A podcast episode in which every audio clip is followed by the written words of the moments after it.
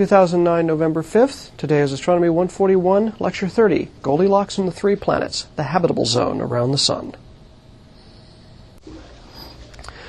So we're going to finish out our discussion of life in the solar system by trying to put a lot of these ideas back together again and see, well, what lessons have I learned about life in the solar system that might be applicable when I want to now start going out to other solar systems? 10 or so years ago, this would be the end of the class. Woohoo, end of the quarter, and we're all done. Unfortunately, we have another 16 lectures to go because in the last 10 years, we've discovered planets around other stars. So we really do have to address these questions of what is life going to be like around other stars. And so the question we want to ask today is not so much about whether there's life on this, that, or the other body, but what we've learned about the possibility of life elsewhere in the solar system that now is applicable to that problem of life around other stars. So I've called this lecture Goldilocks and the Three Planets. It's really about the habitable zone of the sun. Recall that the temperature of a planet's surface depends upon how far away you are from the sun and how shiny your surface is. Well, I'm going to add another factor to that. I'm also going to add the sun's brightness, the sun's total brightness, or so-called luminosity. So how hot the surface of the Earth or the moon or some moon out around Saturn is depends upon how bright the sun is, how far away you are from the sun, and how shiny your surface is, how much sunlight you can absorb. We're going to see how that comes into play here in just a moment. Now, it turns out that proximity to the sun plus the greenhouse effect, as we've already seen over and over again, determines how hot or cold the surface is relative to the presence or absence of stable liquid water. So we've looked at the inner solar system in particular, as well as at the outer solar system, and said, where do I find liquid water on the surface? Now, this leaves aside the question of liquid water below the surface. But just for the surface water, which is what we see on the Earth, what are the factors that determine that? The second thing we've noticed is, again, in our discussion of the terrestrial planets and also of the moons in the outer solar system, is the size of a planet, how massive it is, what its surface gravity is, and what temperature it is, depends upon what kind of atmosphere, if any, it can hold on to. So that's a factor if I want to have surface conditions be, quote, Earth-like or at least certainly conducive to life, it's got to have an atmosphere. We're then going to define the habitable zone. The habitable zone is going to be defined fairly narrowly. It's going to be the region around the sun where stable liquid water can exist on the surface of the planet. And that's how we're going to define habitability. We're then going to also note that the sun is not always the same brightness through its history. We've already mentioned, for example, in this class, that early in the Earth's history, shortly after the Earth was born, the sun was 70% fainter. The sun changes its brightness through its lifetime, and so we'll define something additionally called the continuously habitable zone. That's going to be the region around the sun where liquid water is stable for the life of the sun, or at least for a significant fraction of the life of the sun.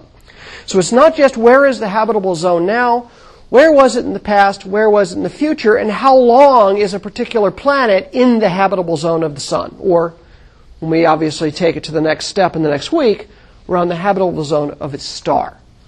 So today we're going to be looking at the problem of determination of habitability and defining this thing we call the habitable zone. So just as a lightning review of everything we've seen for the terrestrial planets, these are the ones that are close enough to the sun that the question of the phase of water should be important. On Mercury, it's tiny. There's no geological activity. There's no atmosphere to speak of except for little bits of gas that's captured from solar wind or been knocked off the surface. It's got a very hot day side and a very cold night side, and from the point of view of life, we just stop talking about it except that it looks cool. Venus, the second planet out from the sun, is about the same size as Earth. It's just a little tiny bit smaller. It's hot on the inside, so it has geological activity, but it doesn't have plate tectonics. The structure of its crust is different. It's one big plate rather than busted into small plates.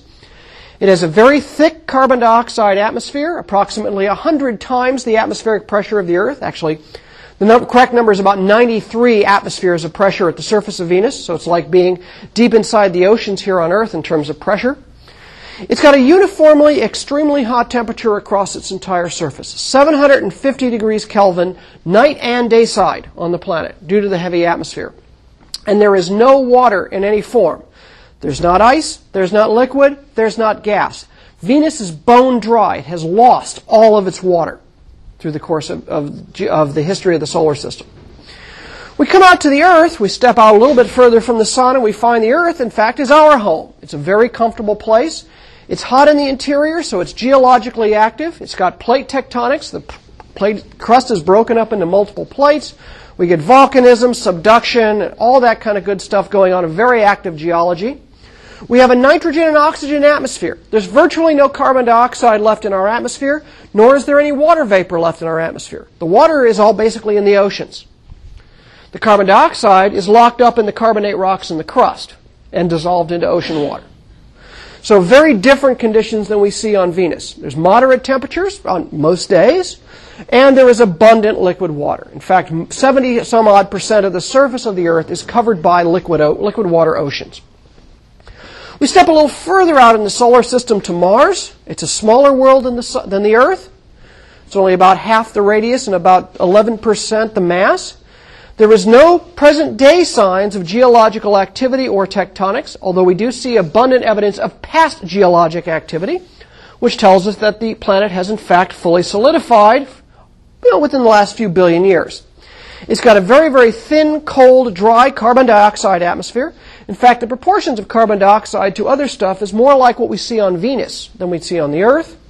It's got extremely cold temperatures, cold enough, in fact, that carbon dioxide can freeze out and snow out of the atmosphere as dry snow, dry ice. And we do see, in fact, however, a lot of water. Unlike the case of Venus, where the water is simply gone, there is water on Mars, but we think it's primarily frozen below the surface. We've also found in the Mars geology abundant evidence of past liquid water flows, and we found the chemical after effects of chemistry that occurs in long-time standing water on Mars. But when we look today, we do not see any liquid surface water. This is not to rule out the possibility that there might be subsurface liquid water. We still don't know about that. We certainly know most of the ice is even subsurface. So if you put a block of ice out on the surface of Mars, it would just sublimate away into vapor. It wouldn't actually form a little puddle of anything. So four worlds, four probable very similar starting points in terms of atmospheres, four very different outcomes. And in past classes, we've talked in some detail about what drove those outcomes. Why did the atmospheres of Mercury, Venus, Earth, and Mars evolve in such different directions from such similar starting points? Now, this is probably the scariest mathematical formula we're going to see in this class, and I show it now in its full glory. We've seen bits and pieces of this in the homework. The homework problems are where I isolated and solved this for particular sets of parameters that I wanted to leave free. The temperature, your no atmosphere equilibrium temperature, depends upon the distance you are from the sun, D, your shininess, your albedo, which is a measure of surface reflectivity, and there's one additional factor which we have not changed because on human timescales it does not change, and that's the luminosity of the sun, the total power output of the sun. And that I've represented by the ratio, the luminosity of the sun divided by the luminosity now. So if I was going to talk about equilibrium temperatures in the solar system today, this number would be 1. L sun over L now is 1.000. But in the past and in the future, that number is not 1. And if I go out to talk about other stars, it will be a different number entirely. So we have to consider the three pieces that go into determining my equilibrium temperature. In words, what this formula tells you are things which are slightly or more or less obvious. Objects that are further from the sun will be cooler. You're further from the source of heat. And that's not surprising because the equilibrium temperature drops roughly like 1 over the square root of the distance. Shinier objects are cooler at a given distance. You have to think about this a little bit more. An object is shiny means it reflects most of the sunlight hitting it off into space rather than absorbing it. You have to absorb if you're going to warm up. So just because the sunlight's hitting you, you've got to absorb that energy to heat yourself up. If you just bounce it off into space, you're going to get cold. So shinier objects are cooler at a given distance from the sun. A lump of ice and a lump of coal at the same distance from the sun, the lump of coal will be warmer than the lump of ice. The final piece I've added is looking at the brightness of the sun. If the sun were to become brighter, actually begin to put out more energy from its surface, everything in the solar system would get hotter. Similarly, if the sun was to fade out and become fainter in terms of its absolute power emitted from its surface, everything in the solar system would get colder. So we noticed, again, the idea of habitability was the presence of liquid water. The presence of liquid water is when you look at the equilibrium temperature relative to the freezing point and boiling point of water. Where are the range of distances from the sun, brightnesses of the sun, and perhaps shininess of your surface that put you in that sweet spot where water can be liquid on your surface? That's the real key question here. For the sun, we're going to have to look back in time for this. But clearly, when we go to other stars, we're going to be comparing how much power comes out of those stars compared to the sun. And we're going to find that different places, different regions around those stars will be the places where you expect to find liquid water. So that's kind of the last we're going to see of this particular formula today, at least in, certainly in detail. You can expect to see it not only in subsequent lectures, but in subsequent homework assignments. So let's just play this as thought experiments. Let's just sort of work our way through this because this is important for understanding when we get out to other worlds. Let's play the thought experiment that I can have the freedom to take the Earth in its current parameters, its atmosphere, its albedo, and put it anywhere I want to in the solar system and tweak its parameters. So what would happen if I took the Earth and I moved it closer to the sun? Well, the first thing that happens, of course, is that the closer you get to a source of light, the brighter the sunlight appears to you. The amount of sunlight reaching you goes up like 1 over the distance squared. So if I'm 2 times closer to the sun, I'm 2 squared or 4 times apparent brighter sunlight reaching me. So as a consequence, because I'm closer to the source of heat, my temperature goes up. And it goes up like the square root of the distance change. So if I was to move the Earth into an orbit which brought it closer to the sun, the mean global temperature of the Earth would rise, everything else being held constant. What happens if that occurs? What happens if I raise the mean global temperature by a few degrees Celsius? Or maybe a lot of degrees Celsius. So by moving it closer to the sun, I'm increasing the amount of solar radiation. If I increase the solar radiation, I increase the amount of surface temperature. What happens? Well, if I increase the air temperature has, warm air has two properties. One is it increases the evaporation rate of water vapor. Number two, the warmer the air gets, the more moisture it can hold. You all have an intuitive feel for this. Think of a hot, humid day compared to a cold winter's day where it's bone dry. Colder air holds less water vapor than warmer air. So as you increase the air temperature, you increase the amount of evaporation, the warmer air can hold more water vapor. The increase in the water vapor means that you get greater infrared absorption. We always think of carbon dioxide as a greenhouse gas, but remember that water vapor is also a greenhouse gas. If I dramatically increase the amount of water vapor in the atmosphere, leaving the carbon dioxide content alone for the moment, I increase the amount of infrared absorption, therefore increase the strength of the greenhouse effect. As I increase the strength of the greenhouse effect, I trap more solar radiation in the blanket of the Earth's atmosphere, and I raise the Earth's air temperature. But we already saw that an increase in air temperature leads to an increase in evaporation, which increases the water vapor content of the atmosphere. But the water vapor content of the atmosphere going up leads to greater infrared absorption, which leads to greater heating, which forms what's called a positive feedback loop. A positive feedback loop is one in which a change does not produce a compensating reaction. A change just simply makes things worse. And so if I can push it hard enough forward, I make the temperature go up enough that the amount of water vapor I'm dumping into the atmosphere, I'm making the atmosphere moister, starts to appreciably change the strength of the greenhouse effect, then I could, in fact, tip the system over into an unstable growth regime. And I get an effect called a runaway greenhouse effect. Now, normally, there are lots of compensating effects. I've only focused on water vapor in the atmosphere, but there are very clearly a lot of other compensating effects to come into play. For example, if I put more water vapor in the atmosphere, there's more water vapor to form clouds out of. When I form clouds, clouds are shiny. Shiny clouds reflect sunlight out. And so they kind of compensate back. Also, warmer air, you tend to get a little bit more rain. And so there's actually that cycle which precipitates water out of the atmosphere, kind of would bring you back into a balance. But it's not a balance like sitting at the bottom of a deep bowl. It's balanced sitting at the top of a peak of a fairly broad mountain peak. You can push it back and forth a little bit, and it will respond back. But what if you push it so hard, it falls off the cliff? That's what a positive feedback loop problem is that if I make a big change in the Earth's temperature, I can cause a change that will actually lead into an unstable positive feedback loop with moisture. and I get a runaway greenhouse effect where eventually the temperature rises to the point that the oceans begin to evaporate. As the oceans begin to evaporate, they begin to reveal underlying ocean rock, which contains a lot of carbonates. Those carbonates exposed to heat, what happens when you expose a carbonaceous rock to heat? It releases its carbon dioxide. Now I've got the system dumping carbon dioxide into the atmosphere in addition to water vapor.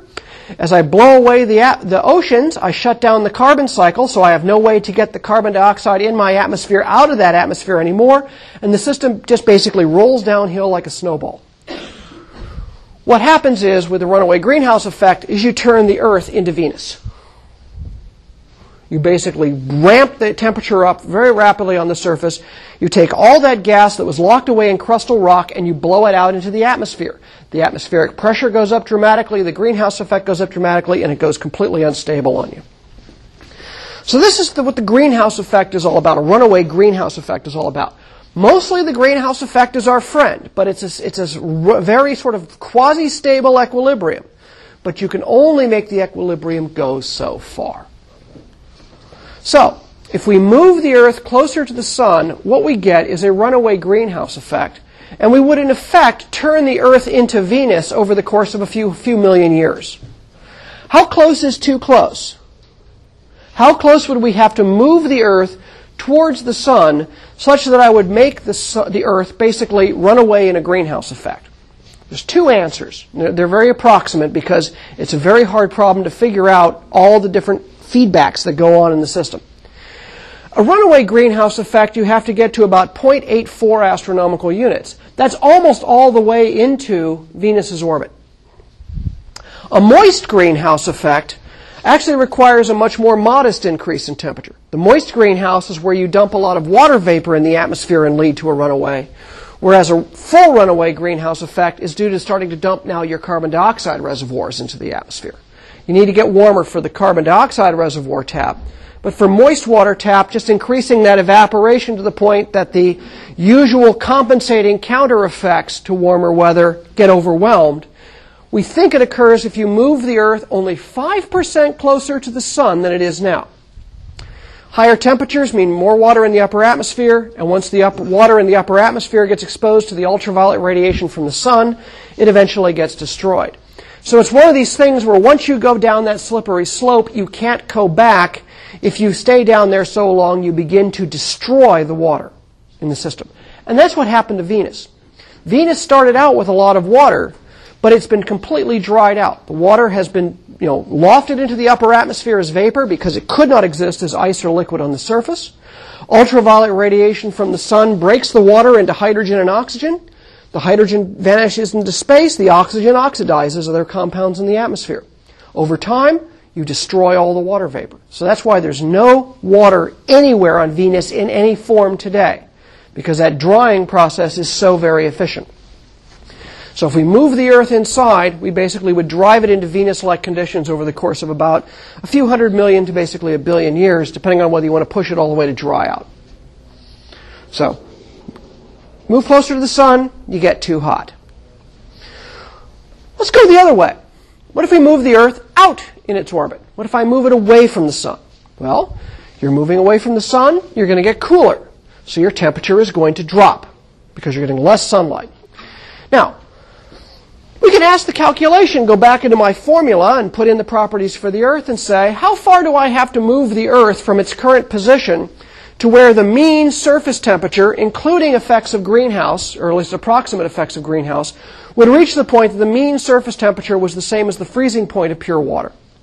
That answer turns out to be about 1.07 astronomical units, about 7% further away than it is today. However, it turns out that's not an easily straightforward calculation because the greenhouse effect is not a simple linear process. And so in fact, what probably will happen is, and it depends upon the climate models that people use, but you can actually extend this distance out to where you could move the Earth to where you could still have liquid water before freeze-out begins to maybe as much as 40% further away, out to maybe 1.4 astronomical units. Some people think even as far as 1.7 astronomical units. It is not a simple calculation. So the naive calculation makes it too narrow. A more realistic calculation using real climate models on a real Earth parameters gives you a bit more leverage. It's very different the case here, because once you get the greenhouse effect trigger, that's a very strong instability. When you move outwards away from the sun, the instability that would come into play to dramatically alter the climate turns out to be a milder instability, we think. But what happens? What happens as we move further out? What happens is eventually you reach the point that freeze-out begins. Okay? Cold air cannot hold as much water vapor as warm air. The water in that cold air eventually begins to precipitate out as snow. You start covering the ground with snow.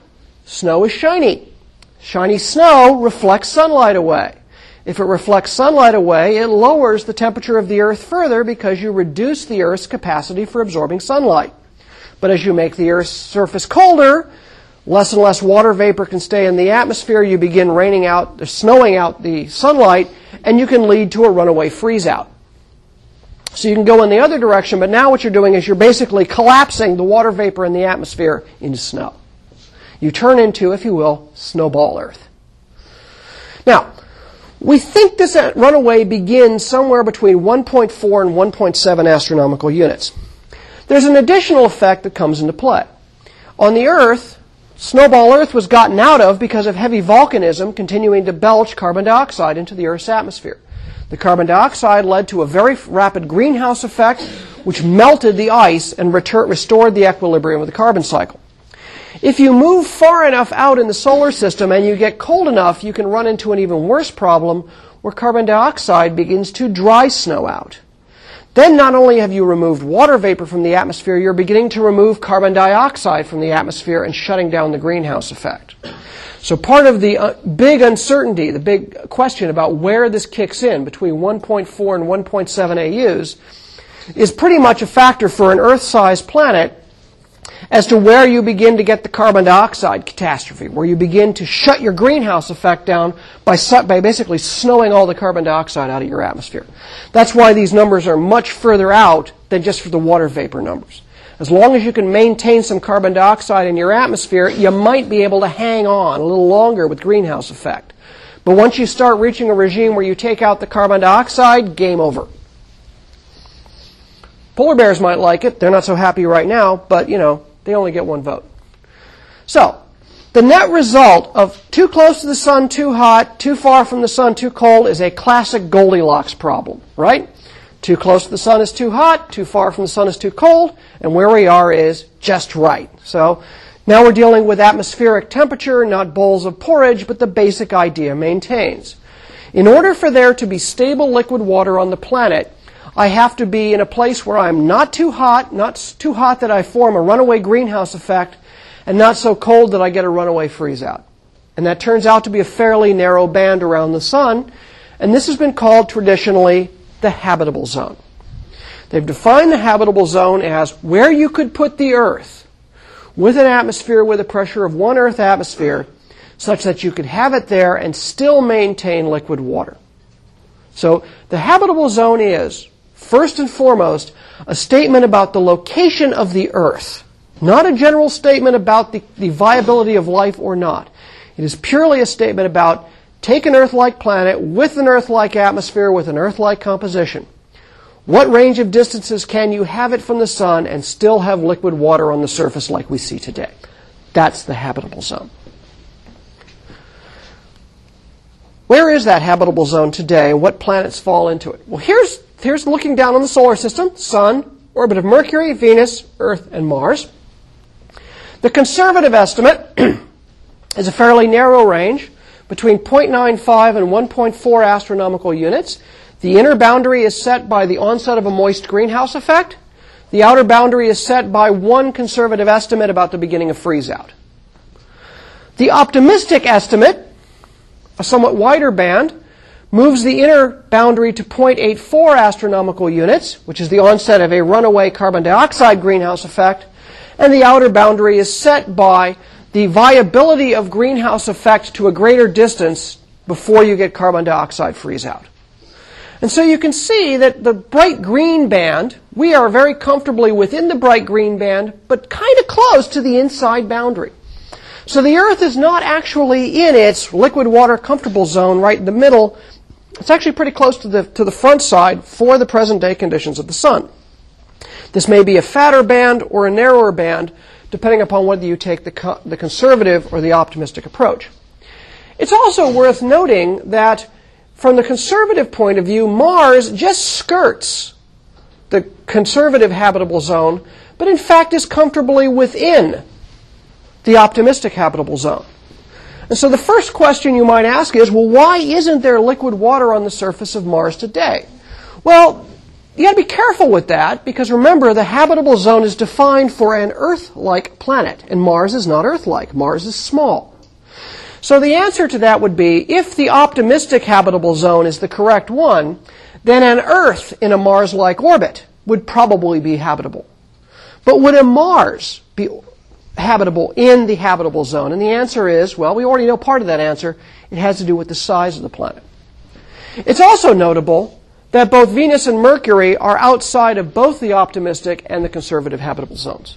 So we would not expect, if I saw an Earth-like planet in the orbit of Venus, I do not expect it to have be habitable in the sense of having liquid water at 1 atmosphere of pressure. In fact, it just so happens we have an example in the solar system of just that. So the kind of the bottom line that comes out of this takeaway point here from this is, the Earth could actually be in a fairly wide range of orbits and still be Earth-like in that regard. But just because you are in the habitable zone doesn't mean you of necessity will be habitable. And the obvious counterexample staring us right in the face is Mars. So what's the deal with Mars? Why is Mars an exception? Well, the reason why Mars is an exception has to do with the fact that the size of a planet is also one of the influences on its habitability. And we've mentioned this before, and so we'll review it here again. Let's take the Earth and make it smaller. What happens if I make it smaller? I mean, I make it smaller in size, and I take away mass, so its gravity is weaker. If its gravity is weaker with a warm atmosphere, the speed of the molecules is going to start becoming large compared to the escape velocity from that smaller Earth. And so the warm atmosphere will literally evaporate off the surface of a tiny Earth.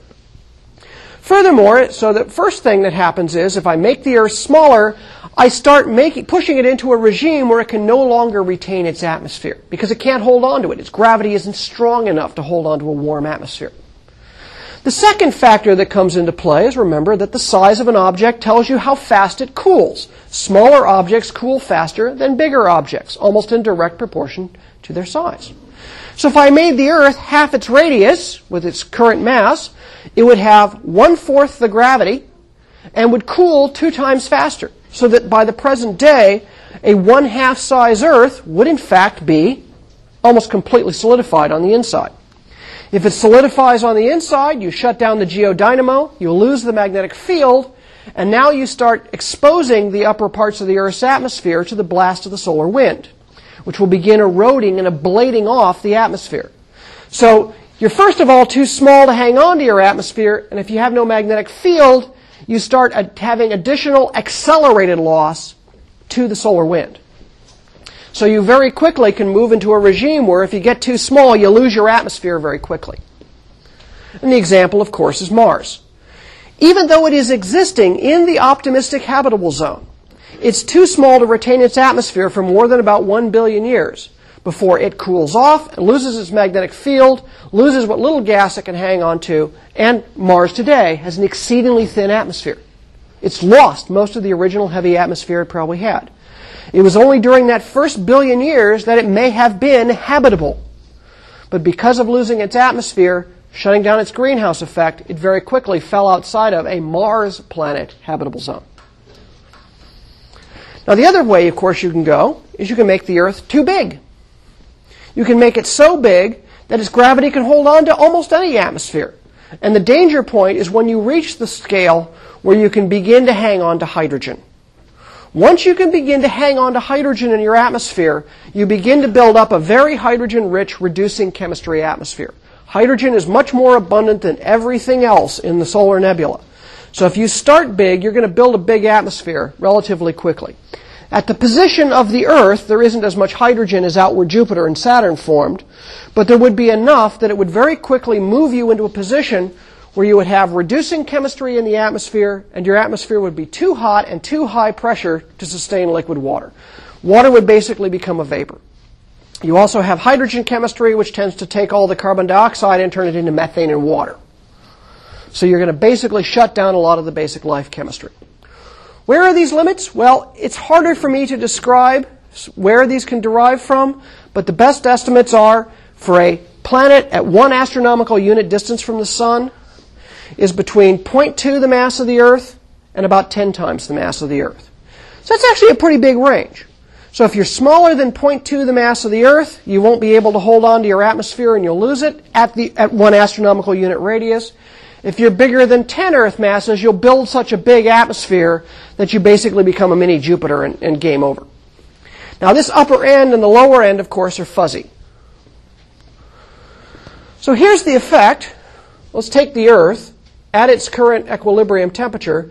If I increase its mass, what I do is I increase the surface escape velocity, and so I quickly will move into a regime at about 10 or 20 times the mass of the Earth, where I begin to hold on to hydrogen. Actually, it turns out I begin to pick up hydrogen very quickly, even before I cross the line. Going the other way, if I decrease the mass, I eventually first begin to lose water vapor, then nitrogen, then carbon dioxide, as I get smaller and smaller and smaller.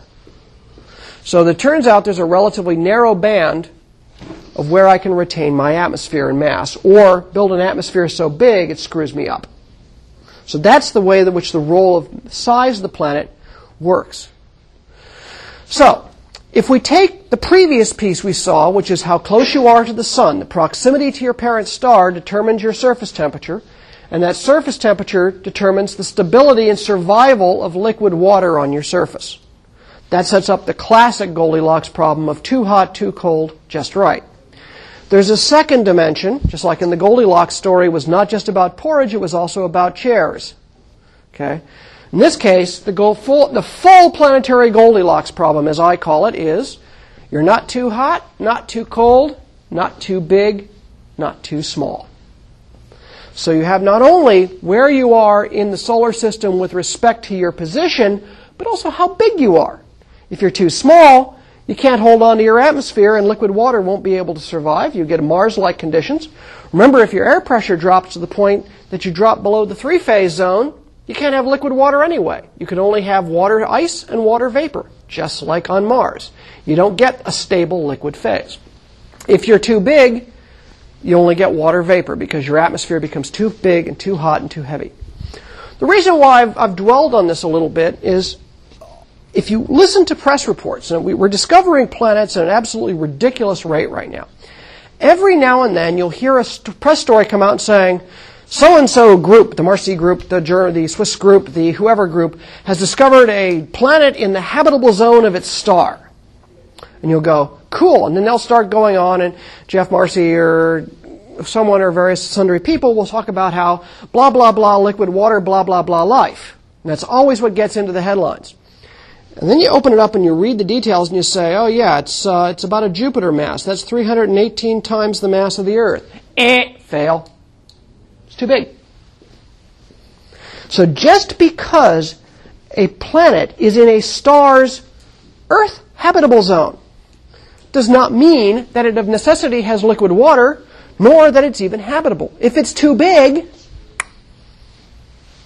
doesn't have an atmosphere that can sustain liquid water. So be very, very, very skeptical of any claims you hear about liquid water on the surface of a planet in its star's habitable zone if that planet is not down in the Earth mass zone. 3-4 Earth masses? Pretty good. 1 Earth mass? Well, that's the holy grail. We haven't gotten there yet. Okay. Remember this picture. This is actually probably the last time we're going to get to look at this, but you've all seen this. Now you see how I constructed this picture. That's the no atmosphere criteria if the planet is too small. That's the heavy atmosphere criteria if the planet is too big.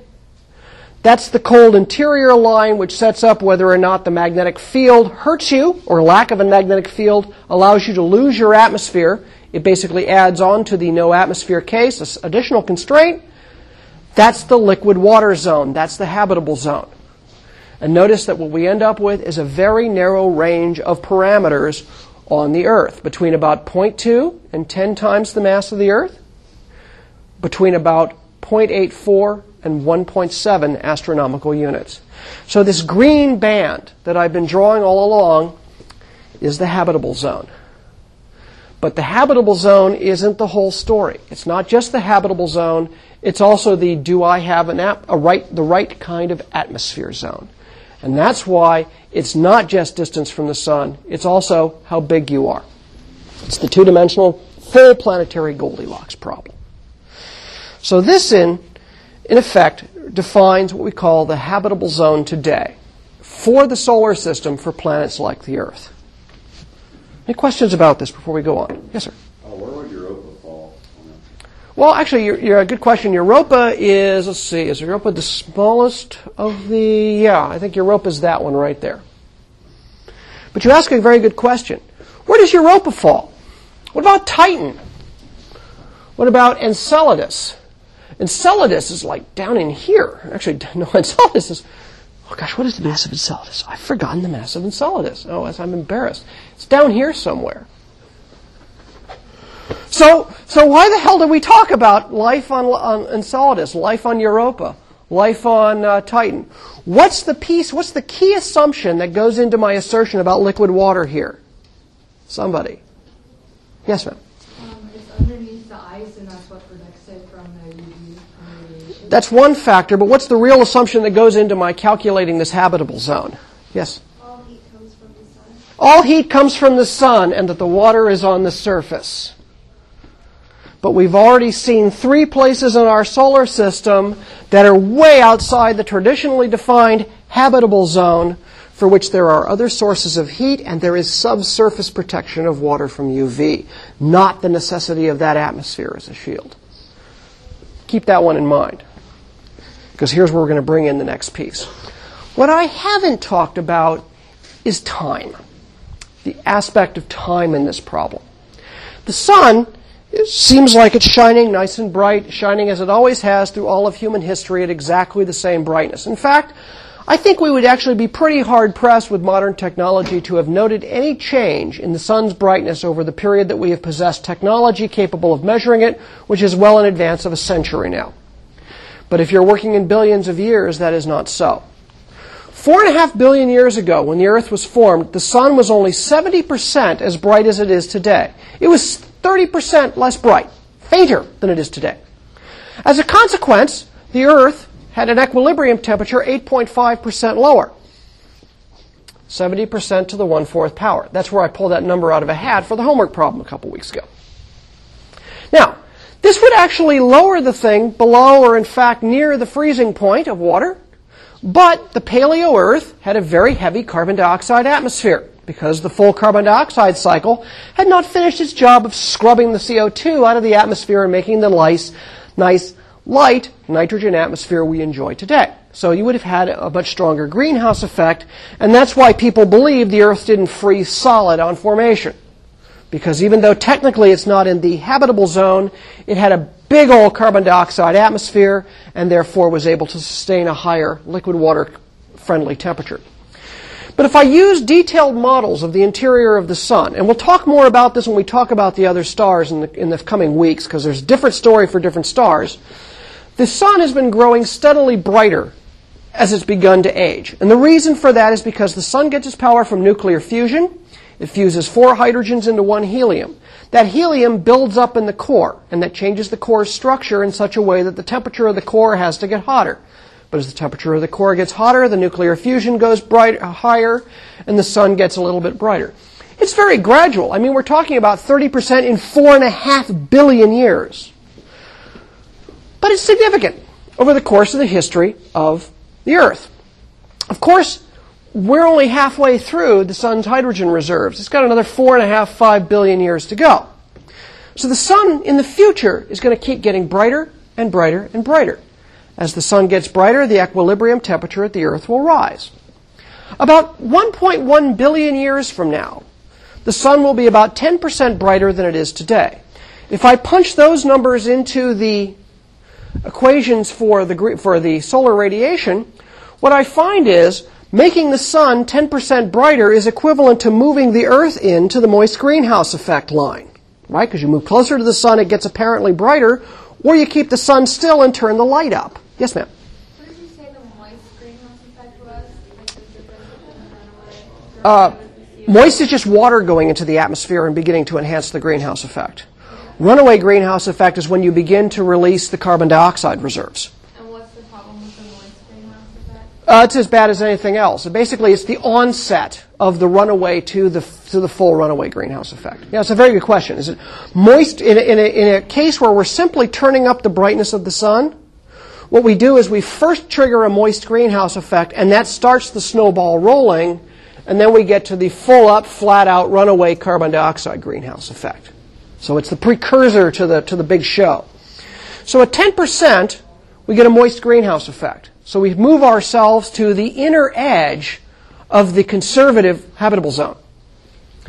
2.2 billion years from now, and that these are just a factor of 2 is purely an accident. Actually, I rounded the numbers off so it looks better than it is. The sun will be about 40% brighter. Actually, I think you did the homework problem was 36% brighter, if you're wondering where that homework problem came from. That's what triggers the runaway greenhouse effect, where you begin to dump you dried out the Earth and you begin dumping the carbon dioxide reservoirs into the atmosphere. So what's going to happen is, I haven't done anything to the Earth. I just kept it in place. It's just tooling around in its orbit like it has for the last 4.5 billion years. But when the Earth gets to be not 4.5, but 5.6 billion years, it's going to trigger a greenhouse effect all by itself. By 2.2 billion years in the future, or the sun approximately 6.7 billion years old, basically the Earth will become like Venus. All because the sun is getting progressively brighter. The lesson involved in this is that we defined the habitable zone previously in terms of the present-day solar system conditions. But we also have to take into account the effect of time. The conditions in our solar system have changed over the history of the solar system because of as the sun evolves, as it ages, it changes its luminosity, which means the habitable zone moves with time, very slowly. We're talking billions of years now, but it moves very slowly. How does it move? Twofold.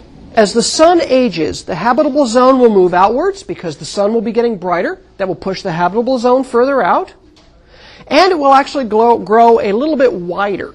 The range of places where you can have a habitable zone will get slowly larger. So, the Earth has been inside of its habitable zone pretty much from birth. This gray line here shows, okay, the plot's kind of hard to see a little bit from the back of the room perhaps. On the horizontal axis, I have the age of the sun in billions of years from 0 to 10 billion years. On the vertical axis, I have distance from the sun in astronomical units, 1 AU, 2 AUs, 3 AUs. The orbit of the Earth is the gray line. The lower gray line is the orbit of Venus. The upper gray line is the orbit of Mars. Where right now, right here, right now is the present day. 4.5 billion years up from Perth. And we find that the Earth is, in fact, at the inner edge of the habitable zone. At the time the Earth was born, in fact, it was in the dead center of the habitable zone. And the habitable zone was kind of this narrow band. So as in the last 4.5 billion years, the habitable zone has moved out a bit, and the band has gotten a little bit broader. But notice, the Earth is still sort of encroaching closer to the inner edge of the habitable zone, but that's the conservative habitable zone in dark green. In light green is the optimistic habitable zone. It's going to take a while, about 1.1 or so billion years, we're going to start crossing out of that line. That's where the moist greenhouse effect may kick in, because remember the inner edge of the conservative habitable zone was defined in terms of onset of moist greenhouse. So not surprisingly, that's going to occur about right here, a billion years in the future. The optimistic habitable zone was defined in terms of the onset of thorough runaway carbon dioxide greenhouse effect, which occurs further out. And this estimate makes it more like 7 billion years, but in fact it's probably a little closer in new estimates to about 6.7 or so billion years. So not too bad, but about there. So notice that Mars is going to find itself in the habitable zone 6 billion years from now, whereas the Earth will be falling out. We call this region where the planet has been inside of the habitable zone for most of the life of the star the continuously habitable zone. The Earth has been here for a very long part of its time. So that's the continuously habitable zone. It's the range of distances where a planet can have stable liquid water for the entire lifetime, or if you will, most of the effective lifetime of the star. However, as we've seen, sunlight's not the whole story. We can have sources of chemical energy, which are utilized by things like deep sea vent and hot springs extremophiles on the Earth. There's life that lives without sunlight deep in the Earth. Tidal heating and radioactivity in Io, Europa, and Enceladus can in fact give you a source of energy far from the warming sun. And in fact, if they combine those with chemical energy like deep sea springs, you can have life completely independent of the concept of a habitable zone. So the bottom line is, this idea of a habitable zone, which is such a key idea in understanding life around other worlds, is a guide to our thinking. But it should not be allowed to restrict our thinking, because even within our own solar system, although we haven't proven it yet, and we don't have any evidence except a strong hunch, there is life outside of the habitable zone, albeit perhaps maybe just microscopic life underneath the ices of Europa, or perhaps in the ice puddles of Enceladus. But it certainly is a guide to, we know, if you're in the habitable zone and are in there long enough for evolution to play out, you get the Earth. And the only planet in our solar system that has been in the continuously habitable zone is the Earth. See you all tomorrow.